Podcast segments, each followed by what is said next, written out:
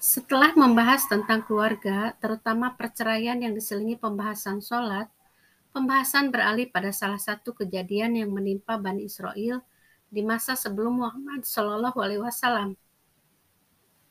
Pada waktu itu, ada ribuan orang keluar dari rumah mereka karena takut mati. Tuhan mematikan mereka, lalu menghidupkan mereka. Tuhan unjuk gigi atas kekuasaannya, mematikan dan menghidupkan manusia. Dia pemilik karunia atas manusia, tapi kebanyakan manusia tidak bersyukur. Tak semestinya manusia takut mati dengan menghindari peperangan.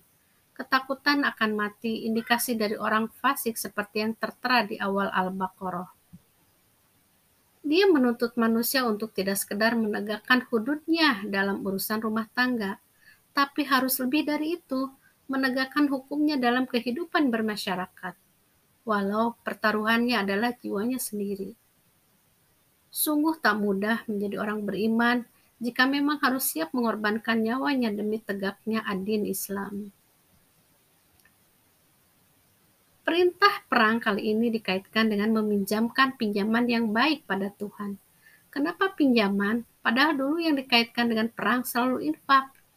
Ini cara Tuhan membujuk manusia agar mau berinfak, seakan dia yang pinjam dari kita, padahal harta kita adalah milik dia. Bahkan dia menjanjikan balasan lipat ganda. Pada ayat selanjutnya ditegaskan bahwa kisah yang dibahas adalah tentang Bani Israel. Kala ini para pemuka Bani Israel setelah zaman Musa alaihissalam meminta pada nabi mereka untuk dibangkitkan seorang raja agar bisa berang di jalan Tuhan. Lalu nabi mereka malah bertanya kembali, memangnya jika sudah diwajibkan perang mereka benar-benar akan berperang? Mereka menjawab, bagaimana mungkin tidak berperang sedangkan mereka telah dikeluarkan dari rumah mereka dan terpisah dari anak-anak mereka tapi nyatanya mereka berpaling dari perintah perang kecuali sedikit dari mereka.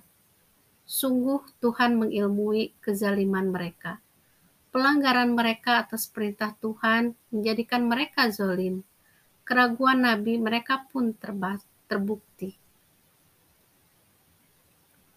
Tuhan telah membangkitkan Talut sebagai raja dan mereka komplain karena merasa lebih berhak jadi raja daripada Talut yang tidak berkelimpahan harta. Nabi mereka menyatakan kelebihan Talut adalah ilmu dan jasmani. Tentu saja Tuhan memberikan kerajaan pada yang dia kehendaki, karena dia paling luas, paling mengilmui.